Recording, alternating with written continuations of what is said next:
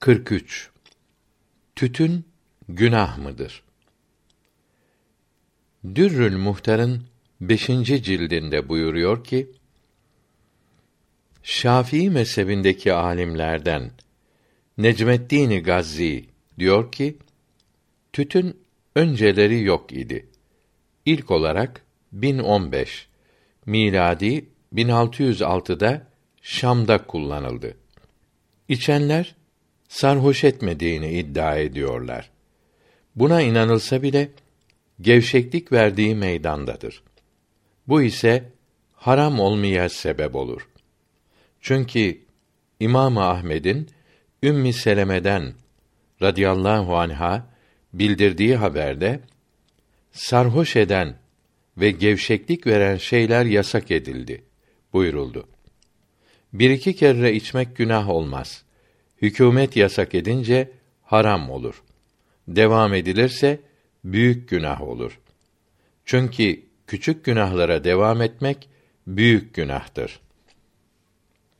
Hanefi mezhebine gelince büyük alim İbn Nüceym Mısri rahmetullahi teala aleyh Eşbah kitabında buyuruyor ki Ayet-i kerimede ve hadis-i şeriflerde haram olduğu bildirilmeyen şeyler aslı üzere helal olur veya helal ve haram diye hükmolunamaz. Hanefi ve Şafii alimlerinin çoğu rahmetullahi teala aleyhim ecmaîn böyle şeyler helal olur dedi.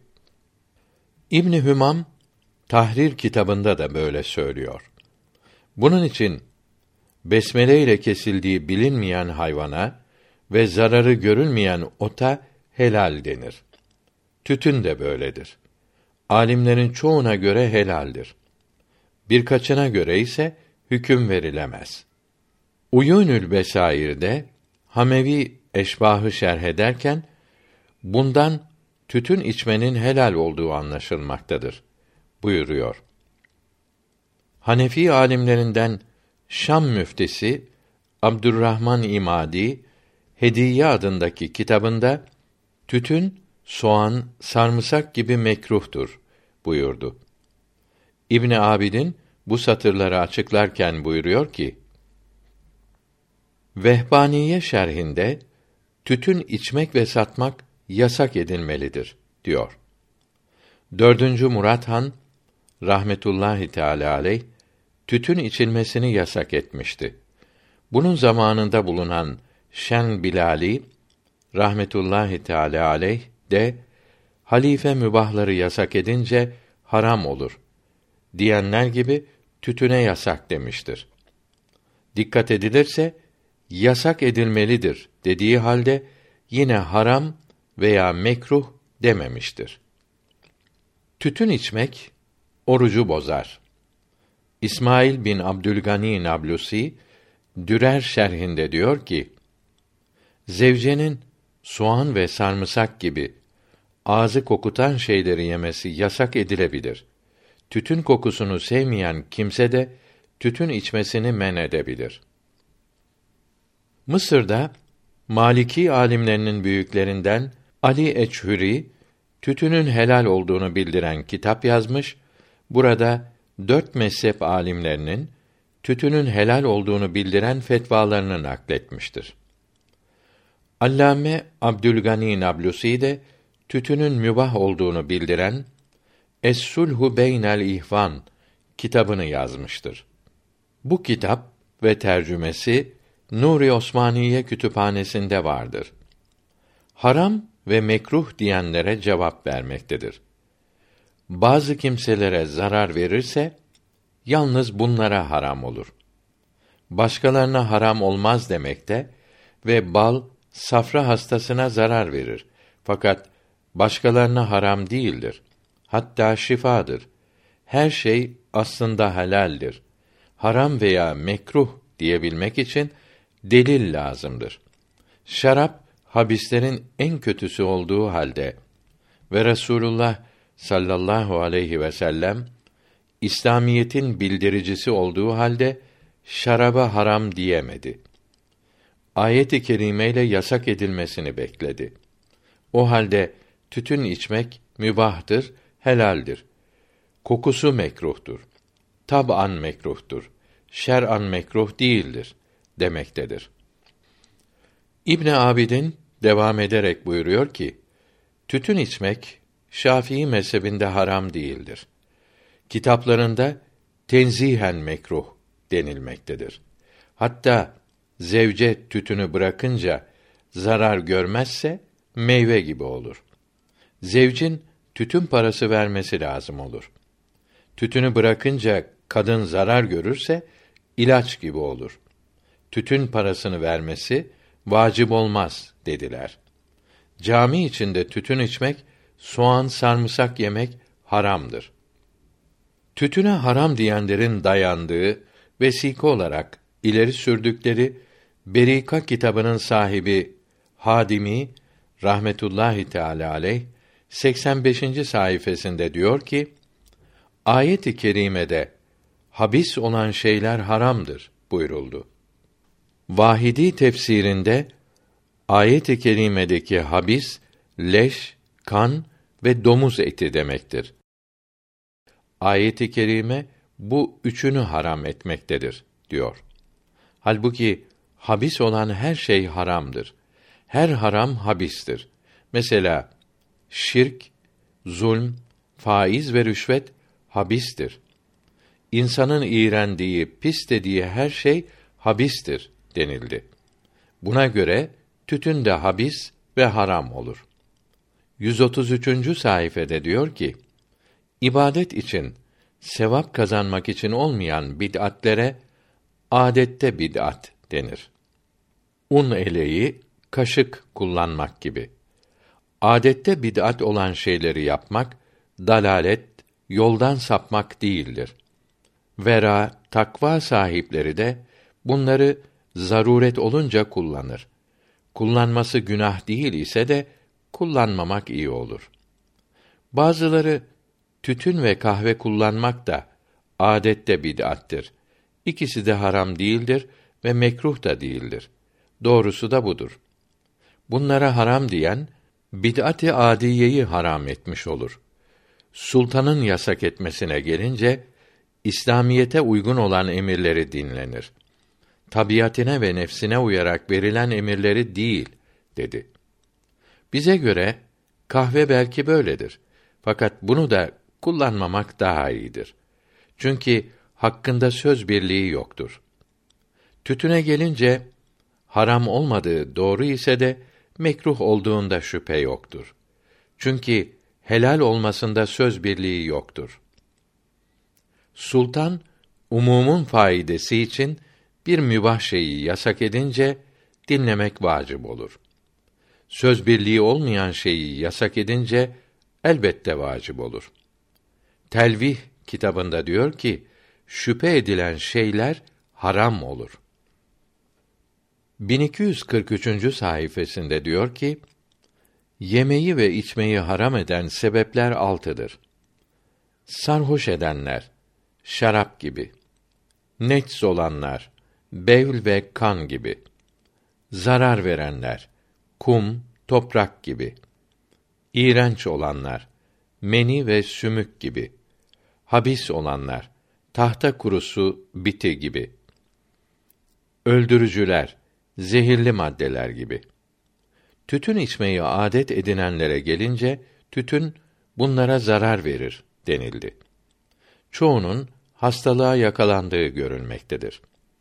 Böyle şeylerde cinse, umuma bakarak karar verilir.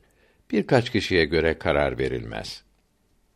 Tütün bazı hastalıklara faydalı olmaktadır. Mesela balgam safra sökmektedir deniliyor. Fakat bu cahillerin sözüdür. Doktorlar kullanmıyor.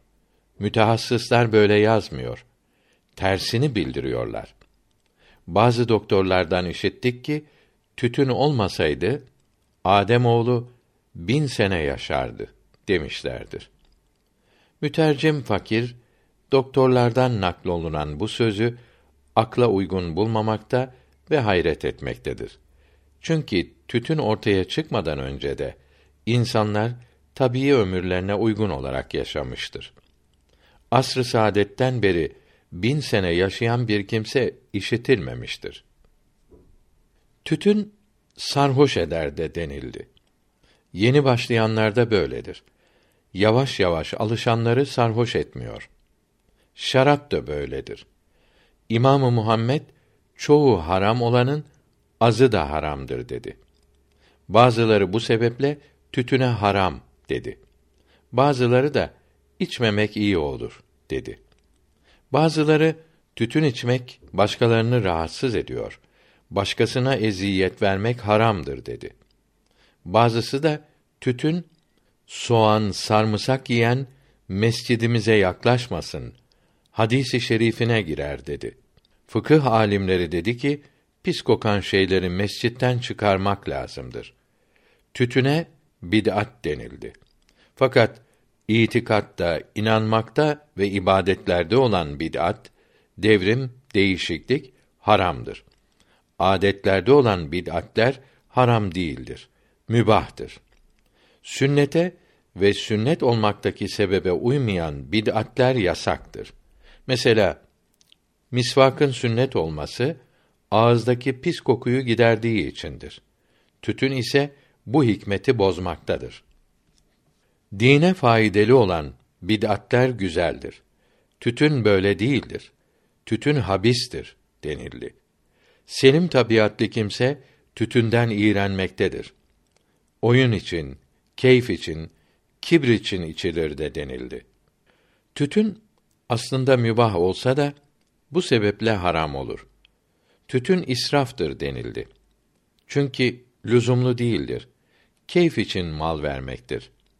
Çok mal verip alan da olur. İbadetleri mesela cemaat ile namaz kılmayı bırakmaya sebep olur.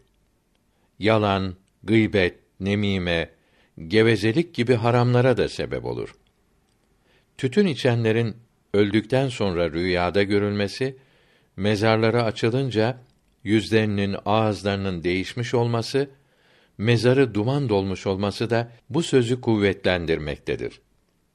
Görülüyor ki tütün için sözler ve fetvalar başka başkadır. Değil cahiller, alimler de bu işin içinden çıkamamıştır. Bazıları helaldir, mübahtır dedi. Bazıları tehlikelidir dedi. Helal diyenlere göre bir şeyin haram olması için haram olduğu açıkça bildirilmiş olmalı veya haram olduğu kolay anlaşılmalıdır. Tütün açıkça haram edilmemiştir. Haram olduğunu anlamak için de şimdi de müçtehit yoktur. Eski müçtehitlerin de tütün için bir sözü yoktur. Müçtehit olmayanların helal veya haram demesinin bir kıymeti olmaz. O halde tütün içmek aslı üzere mübahtır, helaldir. Tehlikeli diyenler ise daha yukarıda bildirilen sebepleri göz önünde tutmuşlardır. Tehlikeli diyenler belki daha haklıdır. Çünkü bu sebeplerden birkaçı yanlış olsa bile şüpheden kurtulmaz.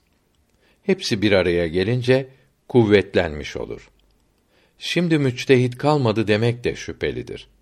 Mutlak müçtehit yok ise de içtihatları karşılaştırabilecek meselelerde müçtehit şimdi belki vardır. Eski müçtehitler tütün için bir şey bildirmediyse de tütün onların açık bildirdiği kararlardan birine bağlanabilir. Müçtehit olmayan alimler bu işi yapabilir. Tütün içmek nihayet şüpheli kalmaktadır. Şüpheliler ise haram olur. Hadisi şerifte şüpheli şeyleri yapan haram da işler buyuruldu. Mübah veya tehlikeli olan şeyi de çok yapmamak lazımdır. Tütüne tehlikeli demek insaf olur. Mübahlara fazla dalmak da küçük günah olur. Tütüne aslında helal desek bile insan buna alışıyor. Mübahlar içinde kıyamette hesap vardır. Tütünü en çok fasıklar içiyor. Başkaları bunlardan görerek alışıyor. İhtiyatlı davranmak her yerde iyidir. 1347. sayfede diyor ki: Hadis-i şerifte soğan, sarımsak yiyen mescidimize gelmesin buyuruldu. Çünkü melekler pis kokudan incinir. Pırasa gibi pis kokulu şeyleri yiyenler ve cüzzam, baras hastaları, yarası kokanlar, üzeri balık, et kokanlar da böyledir. Bunlar mescide sokulmaz. Mescide giderken çiğ soğan, sarımsak yemek tenzihen mekruhtur. Pişmiş yemek mekruh değildir. İlaç olarak yemek caizdir. Yahya Efendi fetvası tütünü içmek de bunun için mekruh olur dedi. Salih olan kimse bu hadisi şeriften korkarak tütün içmez. Berika kitabından tercüme burada tamam oldu. Hadika'nın 1290 Hicri senesi İstanbul baskısı 143. sayfasında diyor ki: Un eleği ve kaşık gibi şeyler zamanı saadette yok idi. Sonradan meydana çıktılar. Böyle Allahü Teala'ya ibadet etmek ve sevap kazanmak niyeti olmaksızın meydana çıkarılan şeylere adette bid'at denir. Bunlar hadisi şerifte dalalet, sapıklık olarak bildirilmiş olan bid'atlerden değildirler. Bunları yapanlara ceza verilmeyecektir. Bera sahiplerinin yapmaması daha iyi olur. Erkeklerin fazla yiyerek yağ bağlaması da böyledir. İmamı Münavi Camiü's Sagir şerhinde kıyamet alametlerinden biri erkeklerin yağlanmasıdır dedi. Adette bid'atlerden biri de tütün ve kahve içmektir. Zamanımızda iyi kötü her insan bunları kullanmaktadır. Bunlar için çeşitli şeyler söyleniyor ise de sözün doğrusu ikisine de haram ve mekruh dedirtecek bir sebep yoktur. Her ikisi de adette bid'attir. Herhangi bir sebep göstererek bunlara haram diyen kimse adette bid'at olan şeye haram demiş olur. Adette bid'ate haram denilemeyeceğini cumhuri ülema bildirmiştir.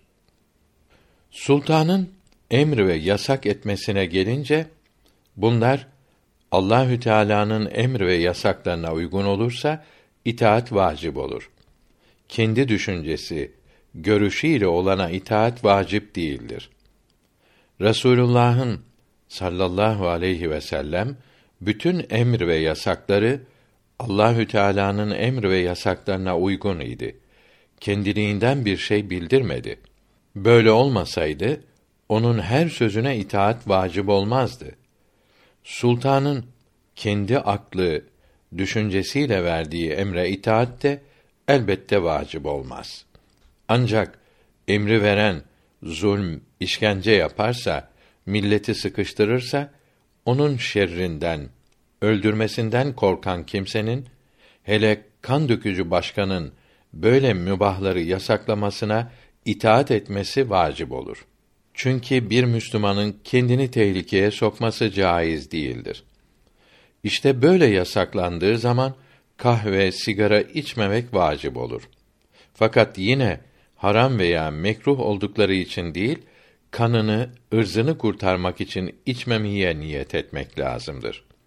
Ülül emre itaat demek Müslüman olan amirlerin hak üzere olan emr ve yasaklarına uymak demektir. İsmail Hakkı Hazretleri ilk zamanlarında tütünün haram olduğunu yazmıştı. Çünkü Sultan Murat tütün içmeyi yasak etmişti. İçen öldürülüyordu. Bu alim tütünü değil, tütün içmeyi idama sebep olduğu için haram demişti. Hükümet tütün yasağını kaldırdıktan sonra yazdığı kitabında tütünün haram olmadığını bildirmiştir. Mütercim fakir Bursa'da Orhan Kütüphanesi'nde bu kitabını gördüm. Fethür Rahim kitabının 29. sayfasından başlayarak diyor ki: Maliki alimlerinden Ali Eçhüri Gayetül Beyan kitabında Şeyh Halil'den alarak buyuruyor ki aklı götürüp hissi gidermeyen ve keyif veren maddeye müskir yani sarhoş edici denir. Aklı giderip hissi gidermez ve keyif vermezse müfsit, uyuşturucu, heroik denir. Aklı da hissi de gideren maddeye mürkıt veya münevvim, uyutucu, hipnotik denir. Sarhoş eden maddeyi içene had cezası vurulur ve sarhoş etmeyen az miktarını içmek de haramdır ve bu maddeler netstir. Abdullah Menufi esrar otu veya haşiş denilen Hint keneviri otunun yaprakları için müskirdir. Çünkü esrar almak için evinin eşyasını satıyorlar dedi. Keyif vermeseydi böyle yapmazlardı dedi.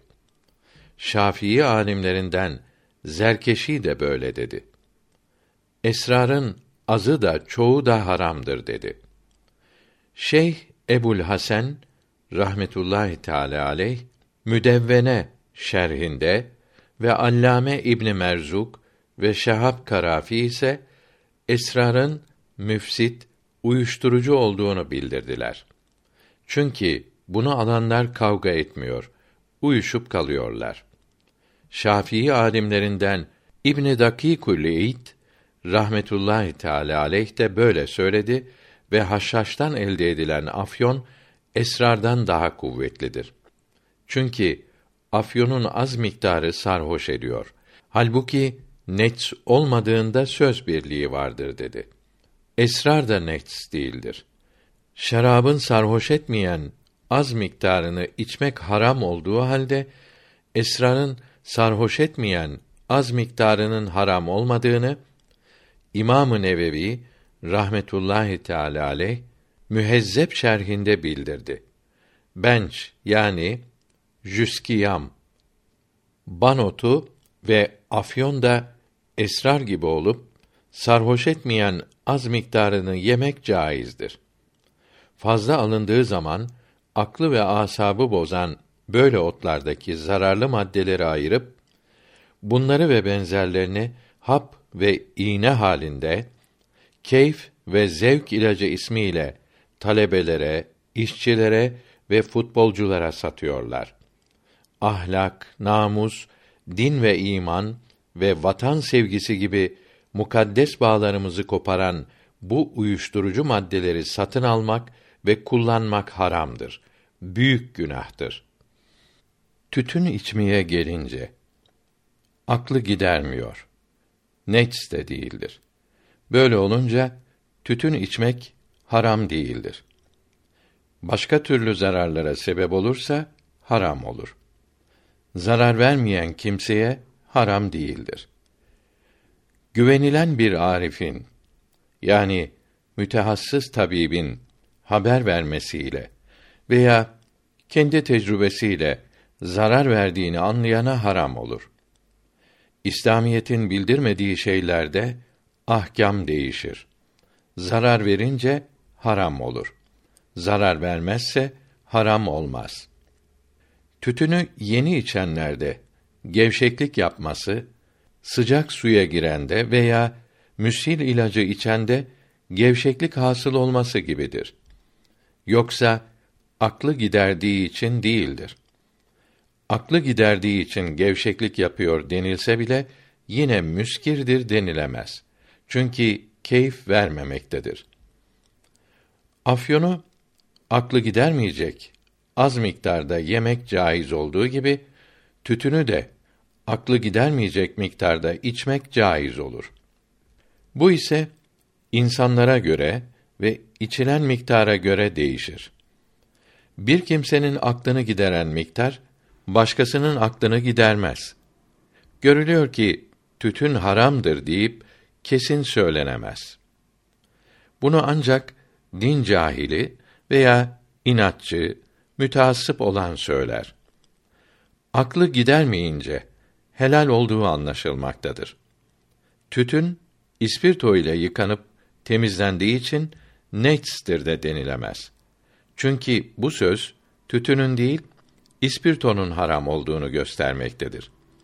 İspirtosuz temizlenenlerin haram olmadığı anlaşılır. Tütün israf olduğu için haramdır da denilemez. Çünkü mübah olan şeyi almak için verilen mal israf olmaz. Zararlı olduğundan haramdır demek de ilmi bir söz değildir. Çünkü zarar verene haram olur. Zarar vermeyene haram olmaz. Herkese zararlıdır demek ilme ve tecrübeye uygun değildir. Bazı hastalıklara faydası olduğu da görülmüştür. Hanefi alimlerinden Şeyh Muhammed Nihriri rahmetullahi teala aleyh tabii Müslim Arif'in sözüyle veya tecrübeyle zarar verdiğini anlayan kimseye tütün içmek haram olur. Böyle kesin anlaşılmadıkça helal olduğuna fetva vermiştir. Bir başka fetvasında da aklını gideren veya zarar veren kimseye haram olur. Başkalarına haram olmaz demiştir. Tütün hakkında bir hadisi şerif yoktur. Pis kokulu ağaçtan yiyen mescidimize yaklaşmasın. İnsanlara eziyet veren şeyi melekler de sevmez. Hadisinde bildirilen ağacın soğan, sarımsak olduğu Eşya 328. sayfede yazılıdır. Şafii alimlerinden Ali bin Yahya Ziyadi fetvasında aklını giderene haram olur. Başkalarının içmeleri haram olmaz dedi. Büyük Şafii alimi Abdurraufi Münavi de böyle fetva verdi. Şafii alimlerinden Şemsüddin Muhammed bin Ahmet Şevberi de böyle cevap yazdı. Tütün başka mübahlar gibidir. Yani kendisi haram değildir. Aksini bildirenlerin ellerinde hiçbir vesika yoktur. İnat etmektedirler, dedi. Hanbeli alimlerinden Mer'i bin Yusuf Mukaddisi rahmetullahi teala aleyh Tahkikül Burhan fi Şanid Duhan kitabında başka zarar vermedikçe tütünün haram olmadığını, ateş dumanını ağza çekmek gibi olduğunu, bunun haram olacağını ise kimsenin bildirmemiş olduğunu yazmaktadır. Yeni meydana çıkan bir şey mübaha benzerse mübah olur. Harama benzerse haram olur. Aklı olan bir din adamı tütünü elbet mübahlara benzetir. Zarara sebep olmadıkça haram diyemez. Abdurrauf Münavi tütünü kötüleyen bir hadisi şerif yoktur dedi. Görülüyor ki aklı gidermeyecek kadar tütün içmenin haram olmadığını dört mezhep alimleri söz birliğiyle bildirmişlerdir. Ali Eçhuri'nin sözü burada tamam oldu. 1355 miladi 1936 senesinde İskenderiye'de basılan Celalül Hak fi Keşfi Ahvali Şiraril Halk kitabında ve Zerkani'nin İzziye şerhinde diyorlar ki Ali Eçhuriye rahmetullahi teala aleyh soruldu. Tütün için şaraptan ve yeşil ottan sakınınız hadisi vardır. Çünkü Huzeyfe radıyallahu teala anh buyurdu ki Resulullah sallallahu teala aleyhi ve sellem ile gidiyorduk. Bir ot görüp başını salladı. Sebebini sordum. Ahir zamanda bu otun yapraklarını içecekler. Onunla sarhoş olup namaz kılacaklar. Onlar kötü kimselerdir. Benden uzaktırlar. Allahü Teala onları sevmez buyurdu. Hazret Ali'nin radıyallahu teala anh bildirdiğine göre onu içenler cehennemde sonsuz kalacaklardır. Şeytanın arkadaşıdırlar. Tütün içenle müsafaha etmeyiniz. Boynuna sarılmayınız. Ona selam vermeyiniz. Çünkü o benim ümmetimden değildir buyurdu. Bir habere göre de onlar eshab-ı şimaldendir. Tütün şakilerin içkisidir. İblisin bevlinden yaratılmıştır. Allahü Teala sevdiğim kullarımı aldatamazsın buyurunca bevl yapmıştı. Ondan tütün otu hasıl oldu deniliyor. Bunlara ne dersiniz?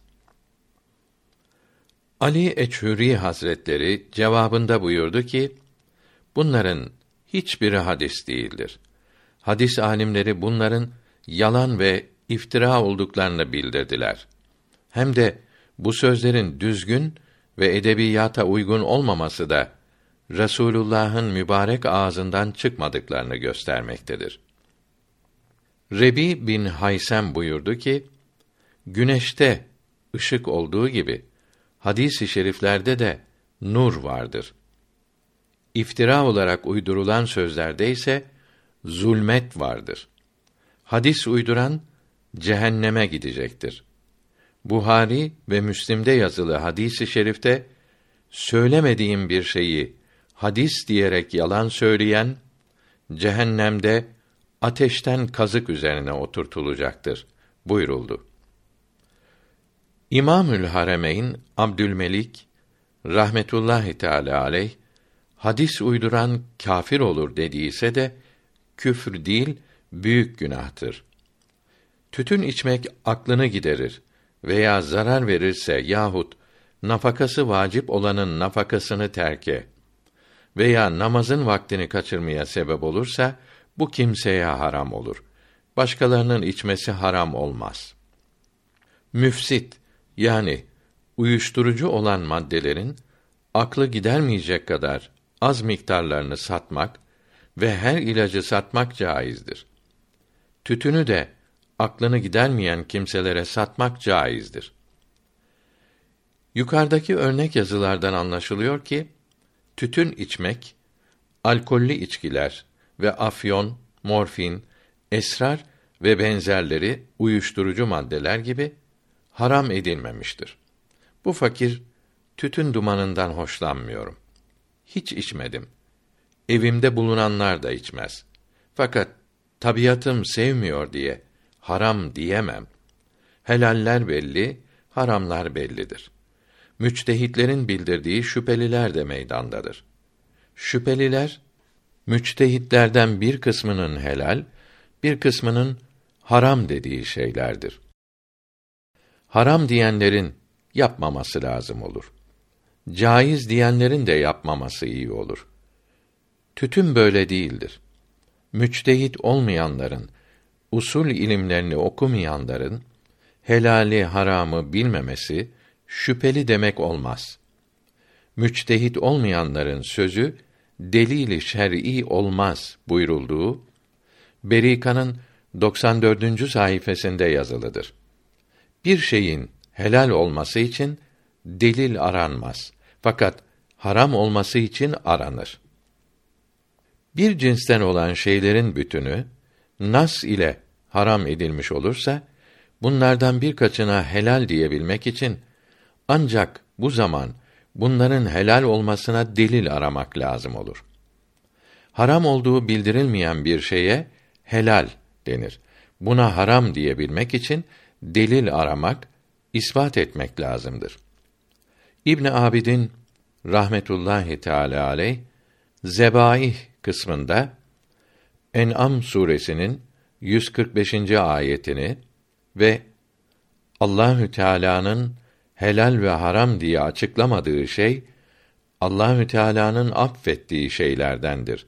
Hadis-i şerifini yazarak haram olduğu bildirilmeyen ve haram edilmiş olanlara benzemeyen her şeyin mübah olduğunu göstermektedir. O halde tütün için bir şey bildirilmedi diyenlerin tütüne haram, mekruh dememeleri, mübah demeleri lazımdır. Tütün hakkında hadisi şerif denilen sözlerin iftira ve yalan oldukları açıktır. Çünkü asr-ı saadette Arabistan'da tütün yoktu. İslam memleketlerine 1015 senesinde geldiğini yukarıda bildirmiştik. Din bilgisi olan bir kimse tütüne tahrimen mekruh diyemez. Çünkü İbn Abidin 5. ciltte İmamı Muhammed buyurdu ki, tahrimen mekruh demek haram demektir. İki imam ise harama yakındır dedi. Yani vacibi terk eden gibi cehennemde azap görür ise de inanmayan kâfir olmaz dedi. Şüpheli şeyler de böyledir. Şüpheli şey demek müçtehidin muhkem olmayan, açık olmayan, tevil edilen ayet-i kerimelerden veya hadis-i şeriflerden yahut muhkem ise de bir kişinin bildirmiş olduğu hadis-i şeriflerden çıkardığı hüküm demektir. Tehlikeli demek İslamiyetin yasak ettiği şey demektir diyor. Görülüyor ki tütün içmeye tehlikelidir de denilemez. Kötü alışkanlık haram işlemeye alışmak demektir. Haram olmayan şeyi kullanmaya kötü alışkanlık demek din adamına yakışmaz. Cahil olan cesur olur.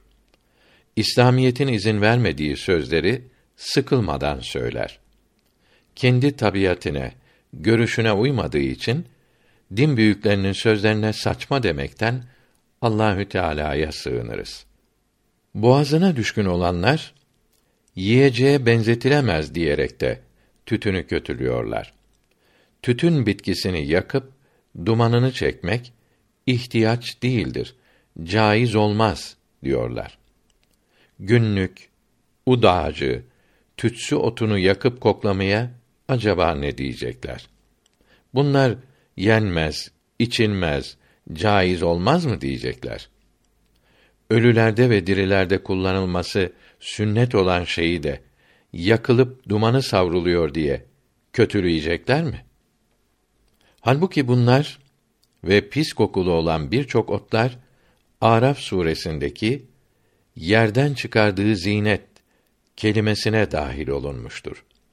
Fukahâ-i kiram aleyhimür rahme menaziri hasene ve cevari cemile ile tenaum etmeyi bile Allahü Teala'nın kulları için yerden çıkardığı zinetleri haram edecek kimdir? Mealindeki ayet-i kerimeye dahil etmiştir. Bunun için caizdir buyurmuşlardır. Mülteka Mecmuaül Enhür Pis kokulu olan sezap yani sedef otunun soğan kokusunu örtmesi için yenilmesi Şiratül İslam'da emrolunmaktadır. Tütün içmeyi günlük tütsü otu yakmaktan ve sedef otundan ayırmak taassuptan başka ne olabilir?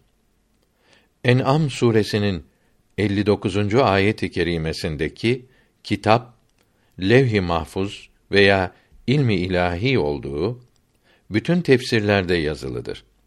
Kur'an-ı Kerim'de de o kitaptaki bütün haramlar bildirilmiştir. Herkes ilm ve ihlası kadar görebilir. Sünnet, icma ve kıyas Kur'an-ı Kerim'de bulunmayan şeyleri eklemek değildir. Bunlar Kur'an-ı Kerim'in içinde kapalı olarak bulunan bilgileri meydana çıkarmaktadır. İbn Abidin rahmetullahi teala aleyh zebaih kısmı sonunda buyuruyor ki habis demek eshab-ı kiramın beğenmediği şey demektir. Çünkü Kur'an-ı Kerim bunu onlara bildiriyor. Onlardan sonra meydana çıkan şeyler onların iyi veya habis dediklerinden hangisine benziyorsa o da öyle olur. Tütün habis değildir. Fıkıh kitapları uyuşturucu otlara bile habis demiyor. Reddül Muhtar 5. cilt 295. sayfede çok yiyince sarhoş eden katı maddelerin otların aslı tahirdir, temizdir, mübahtır diyor. Bir kimseye zarar veren mübah şey ona haram olur. Zarar vermediği kimselere haram olmaz. Tütünün zarar vermediği kimseler çoktur. Aşırı içen bazı kimselere zarar verirse bunların çok içmesi haram olur. Fakat bunların az içmelerine ve zarar görmeyenlere de haram olur denilemez. Çoğu zarar veren şeyin azı da haram olur demek pek yanlıştır. Her şeyin çoğu zarar verir. Ekmeğin, suyun da çoğu zarar verir. Bunun içindir ki doyduktan sonra yemek haramdır. Fakat çoğu zarar veriyor diye az yemek, içmek haram olur mu? Hatta ibadet yapacak kadar yiyip içmek farzdır. Yukarıda yazılı yanlış söz alimlerin çoğu sarhoş eden şeyin azı haram olur sözünden bir cahinin anladığı şey olabilir. Sarhoş eden şeyler zararlıdır. Fakat her zarar veren şey sarhoş edici değildir. Bu inceliği anlamak lazımdır. Kendi sevmediği için kendi düşünüşüyle tütünü haramların arasına karıştırmak çok tehlikelidir. Kur'an-ı Kerim'i kendi reyiyle tefsir etmek olur. Hadika kitabının sahibi rahmetullahi teala aleyh yemesi haram olanları anlatırken buyuruyor ki yemesi içmesi zararlı olanlar üçe ayrılır. Birincilerinin zararını herkes bilir. Bunlar öldürücüdür.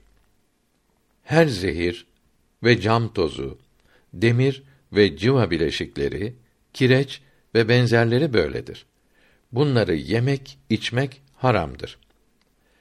İkincilerinin zararlı olduğu bilinir ise de öldürücü değildirler. Toprak, çamur, kil ve benzerleri böyledir. Bunları çok yemek, içmek mekruh olup zararsız miktarları mübahtır. Üçüncüleri organlarında zafiyet olanlara zarar verirler. Sağlam olanlara zarar vermezler. Bazı kimselere balık eti, süt, yumurta, pastırma, turşu, konserve eti, bal, zeytinyağı, biber zarar verir. Bunlar yalnız zarar verenlere haram, mekruh olur. Zarar vermeyenlere ise mübahtırlar. Tütüne zararlıdır diyenler de üçüncü kısımdan olduğunu söyleyebilmektedirler. Her içeni öldürücü bir zehir olduğunu bildiren bir ilm adamı yoktur. Çünkü böyle olmadığını herkes bilmektedir. Tütünde bulunan nikotin maddesi zehirli olduğu için günde bir iki sigara içmek de zehirlenmek olur diyen de işitilmemiştir. Çünkü bu söz havada boğucu olan karbondioksit gazı bulunduğu için nefes almak zehirlenmek olur demeye benzer. Nikotinden kat kat daha zehirli olan siyanür asidi acı bademdeki amigdalin glikozidinde vardır. Bu zehir bulunduğu için acı badem zehirlidir diyen ve acı badem yemek haramdır, mekruhtur diyen yoktur. İstanbul Diş Hekimliği Fakültesi öğretim üyelerinin 1972 senesi toplantısındaki konuşmada günde birkaç sigara içmekle ağızda meydana gelen nikotinin diş etlerini koruduğu, fazlasının ise zararlı olduğu bildirilmiştir. Her şeyi fazla yemek, içmek zararlı olur. Aşırı miktarda tütün içenlerinde zarar görecekleri şüphesizdir. Bunu işitenlerin sigara zararlıdır, kansere sebep oluyor diyerek günde bir iki sigaranın da zararlı olacağını sanmaları, bu yüzden haram olur, mekruh olur demeleri ilme ve akla uygun değildir. Hanefi alimlerinden Seyyid Ahmet Tahtavi rahmetullahi teala aleyh Dürrül Muhtar haşiyesinde diyor ki: Necmüddin Gazzi Şafii tütün sarhoş etmese de gevşeklik verdiği için haram olur. Bir iki kere içmek büyük günah olmaz dedi. Haram demesi küçük günahtır demektir. Şafii alimlerinin çoğu tenzihen mekruh dedi. Hanefi mezhebinde soğan, sarımsak gibi tenzihen mekruhtur. Tekrar edelim ki içtihat Peygamber Efendimizin sallallahu aleyhi ve sellem bildirmediği şeyleri bulup bildirmek değildir. İçtihat ayet-i kerimelerde ve hadis-i şeriflerde kapalı bildirilenleri anlayıp meydana çıkarmaktır. Resulullah sallallahu aleyhi ve sellem ileride ümmetinin başına gelecek şeyleri bilmiyor muydu? Yoksa haram şeylerin meydana çıkacağını bilip de bildirmedi mi? Halbuki bildirmesi farzdır. Her şeyi bildirmesine lüzum yoktur. Fakat haramları bildirmesi vazifesidir. Haramların adını ayrı ayrı bildirmeye de lüzum yoktur. Tütünün hadisi şeriflerde ve içtihatlarda açıkça söylenmemesi onların zamanında bulunmadığı için değildir. O zamanda bulunan birçok şeyin adı da ayrı ayrı bildirilmedi. Müçtehitler kıyamete kadar meydana çıkacak her bir şeye helal veya haram diyebilmek için umumi usuller, metotlar, kaideler kurmuştur. Kur'an-ı Kerim'de ve hadis-i şeriflerde adı bildirilen şeyler bu usulleri kurmaya yarayan temel ölçülerdir. Lüzumu olmayanlar bildirilmemiştir. İşte Hanefi mezhebinin kavaid ve usulü mezhebiyesine göre haramlık şartlarını taşımayan her şey mübah olur. İbn Abidin abdestin sünnetlerini ve üçüncü ciltte kâfirlerin İslam memleketlerini almasını anlatırken diyor ki: Pezdevi usulünde denildiği gibi haram olduğu açıkça bildirilmeyen her şey söz birliğiyle mübahtır.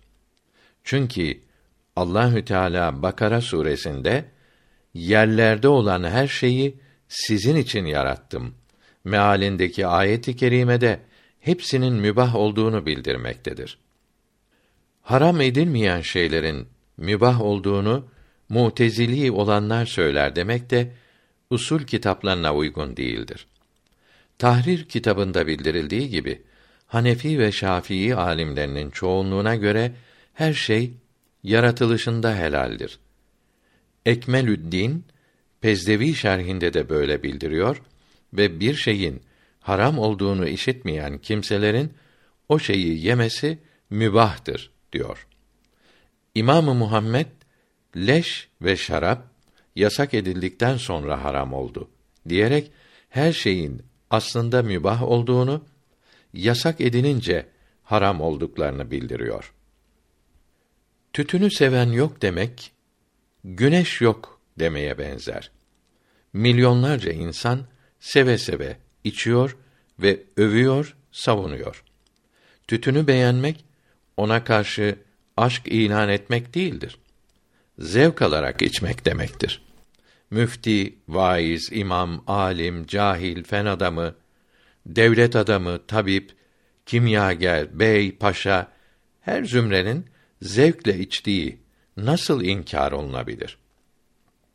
Milyonlarla salih Müslümanın ve halife-i Müsliminin Şeyhül İslamların kullandığı şeye kendi aklı ile ve kendi beğenmediği için kötü alışkanlık demek, bunu haramlara benzetmeye kalkışmak ancak cahillerin yapacağı iştir. İkinci Abdülhamit Han rahmetullahi aleyh tütün içerdi. Kendisine Şemdinan'dan ve İskeçe şehrinden tütün gelirdi. İskeçe, Şemdinan ve Samsun tütünleri kıyılmış halinde birkaç karış uzun, sarı ve latif kokmaktadır. Çubuğa koyup içerlerken etrafa hoş kokusu yayılmaktadır. Bozuk, karışık tütün içerken iyi kokmazsa halis ve hoş kokulusu kötülenemez. Acı biberi sevmeyen kimse tatlı biberi hatta acısını da kötüleyemez. Bunlara mekruh diyemez. Eğer derse sözünün kıymeti olmaz. Herkes sevmediği şeye haram, mekruh derse dini İslam Hristiyanlığa döner. Onun gibi karma karışık olur. İsraf haram olan kötü bir şeydir. Ceffel kalem tütün mutlak olarak israftır demek ne büyük cesarettir. Din alimlerinin sözlerine tamamen yersiz ve değersiz demek ise aczin, cehaletin ifadesi olur. Bunları önce anlamak, sonra birer birer vesikalarla çürütmek gerekir. Evet, İsrafın İslamiyetteki izahını, kısımlarını anlamayıp lügat manasıyla tasarlayan bir kimse israfın en fenası tütün içmektir deyip geçer. Çoluk çocuğun nafakasını kesmek suçtur. Bu durumda olanın suçu niçin yalnız tütüne yükletiliyor da en büyük sebep olan tembellik ve parayı çeşitli haramlara, ihtiyacı olmayan yerlere harc etmek kötülenmiyor. Zenginin günde bir iki tane içtiği sigara veya fakirin kendine ikram olunan bir sigarayı içmesine haram diyebilmek için fakirin her gün nafakadan kesip tütün alması sebep olarak neden ileri sürülüyor. Bu sözler tütün düşmanlığını koyu bir taassubu göstermektedir. Tütünü bırakmak nefs ile mücadele sevabı kazandırmaz. Bedene ihtiyacını vermemek zulm olur, günah olur. Nefs ihtiyaca kavuşmakla doymaz. İhtiyaçtan fazlasını ve haramları ister. O halde nefsle mücadele haramlardan ve mübahların fazlasından sakınmaktır. Günde bir kere tütün içmemek nefsle mücadele değildir. Tütünü sıhhate ve keseye zararlı olacak miktarda fazla içmemek mücadeledir. Yalnız tütün ile değil, bütün mübahlarla da nefs mücadelesi böyle olmak gerekir. Tütünü afyona benzetmek de onun herkese haram olacağını göstermez. Tersine olarak zarar yapmayacak kadar az içenlere mekruh bile olmadığını gösterir.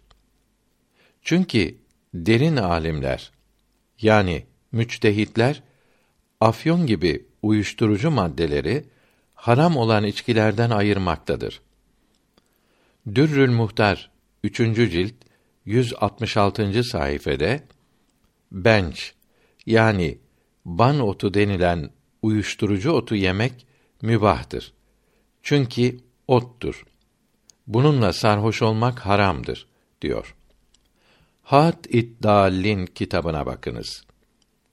Ban otuna tababette Juskiyame ve Hioskaunus denilmektedir. İnsana zararlı ve faydalı tesirleri Doktor A.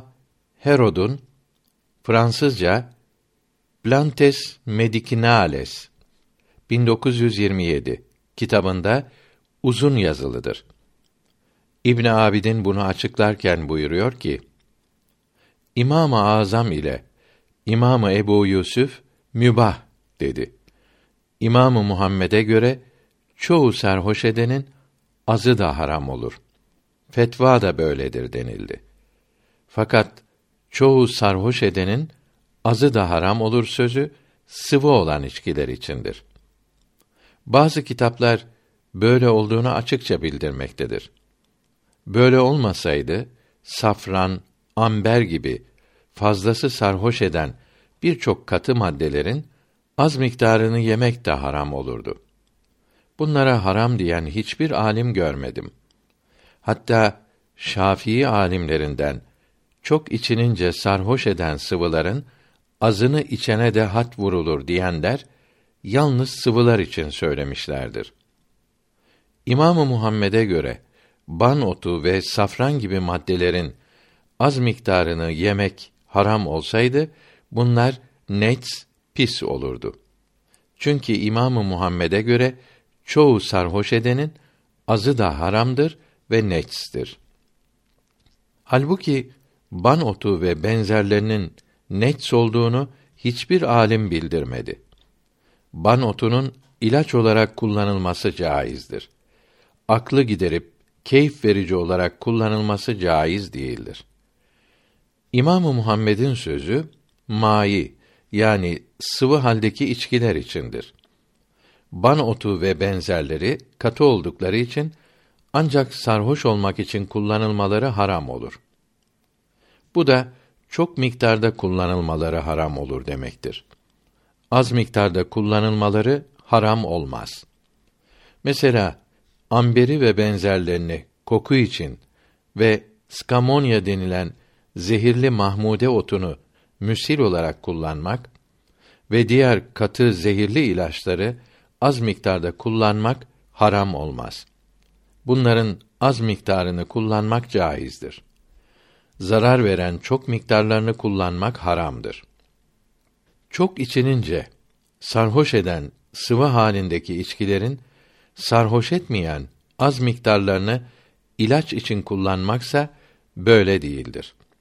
Sıvı içkilerin az miktarını zaruret olmadan ilaç olarak kullanmak söz birliğiyle caiz değildir, haramdır. 41. maddede tiryak kelimesine bakınız. Kötü alışkanlıkların İslamiyette yeri yoktur. Çünkü kötü alışkanlık haram işlemeye alışmak demektir. İçki, kumar, zina alışkanlığı böyledir. Tütün haram değildir ki kötü alışkanlık olsun. Tütünün haram, kötü olduğunu ispat için söyledikleri bütün sözlere dikkat edilirse, bunlar birer sebep, vesika olmayıp, tütünü zaten haram kabul ederek, peşin verilen hükümler olduğu hemen görülür. Böyle başlangıçlar ise mantık ilminde delil, senet olmaktan uzaktır. Tütün neden abes olsun? Abes, lehv ve la'b demektir. Faydasız iş yapmaya, boş yere vakit geçirmeye denir. Çalgı ile, oyun ile vakit geçirmek böyledir. Tütün vakt öldüren bir iş değildir ki abes denilsin. Tütün içmek faydalı iş yapmaya mani olmuyor. Tütün içerken kitap okunur, misafir ile sohbet edilir. Büyüklerin yanında, camilerde, vaazlarda, muhterem yerlerde içilmemesi de haram veya mekruh olacağını göstermez. Büyüklerin yanında yatılmaz. Bunlara ve Kâbe'ye karşı ayak uzatılmaz. Vaazda, derste meyve, ekmek bile yenmez. Böyle birçok yerlerde ve sıkıntı duyanların yanında yapılmayan çok şey vardır ki başka yerlerde ve yalnız iken hiçbiri haram veya mekruh değildir. Camide alışveriş etmek, yüksek sesle konuşmak, kan aldırmak mekruhtur. Fakat bunlar cami dışında mekruh değildir. Hatta dışarıda alışveriş ibadettir. Kan aldırmak mekruh değil, sünnettir. Tütüne abes denilemez. Nitekim çatal kaşık kullanmak, koku, esans sürünmek de abes değildir. İhtiyaç deyince yalnız mideye giren şeyleri anlamak pek basit bir görüştür. Bedenin, ruhun çeşitli ihtiyaçları olduğu din kitaplarında da aktüel anlayışta da yer almaktadır.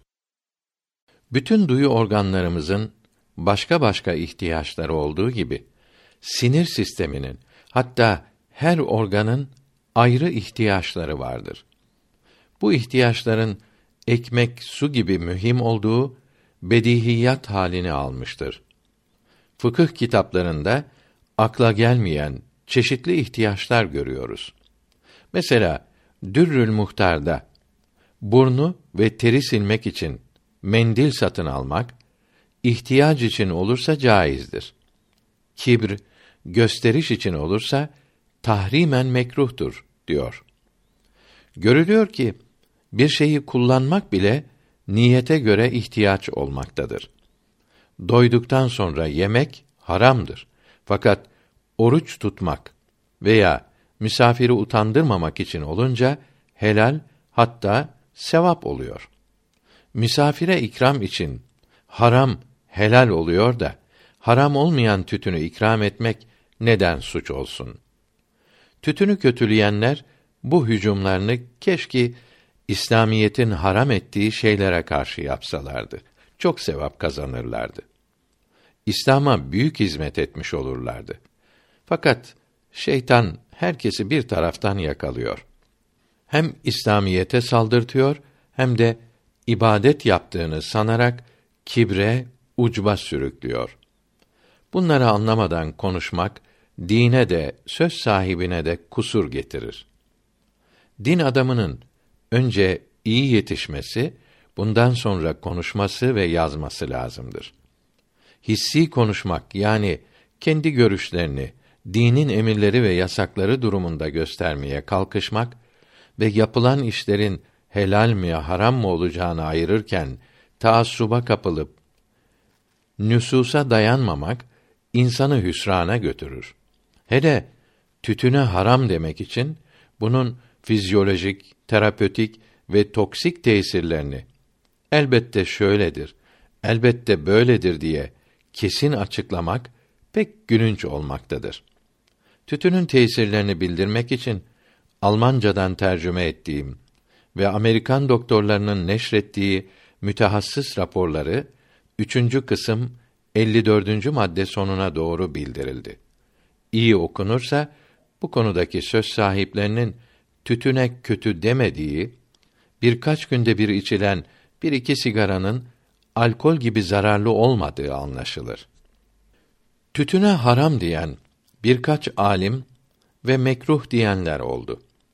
Dikkat edilirse bütün bu kitaplarda tütüne bazı şartlar, nafakadan kesilmesi, dumanıyla başkasını rahatsız etmesi, çok içerek bedene zarar vermesi gibi şeyler bağlanmakta, bu şartlar için kötülenmektedir. Yoksa mücerret tütünün içilmesini kötüleyen hiçbir alim yoktur. Hadimi'nin rahmetullahi teala aleyh Berika kitabından yaptığım yukarıda yazılı tercüme bunu açık göstermektedir. Dinde söz sahibi olmayan kimselerin ilmi kıymetten mahrum konuşmaları ve duhan risaleleri şüphesiz sözümüzün dışında kalmaktadır. O halde sigara içmenin kötülenmesine sebep olan şartları taşımayan bir kimsenin az miktarda tütün içmesine haram ve mekruh dememek lazım gelir. El Ukudü Dürriye'nin ve Hadika ikinci cildinin sonunda tütünün haram olmadığı vesikalarla ispat edilmiştir.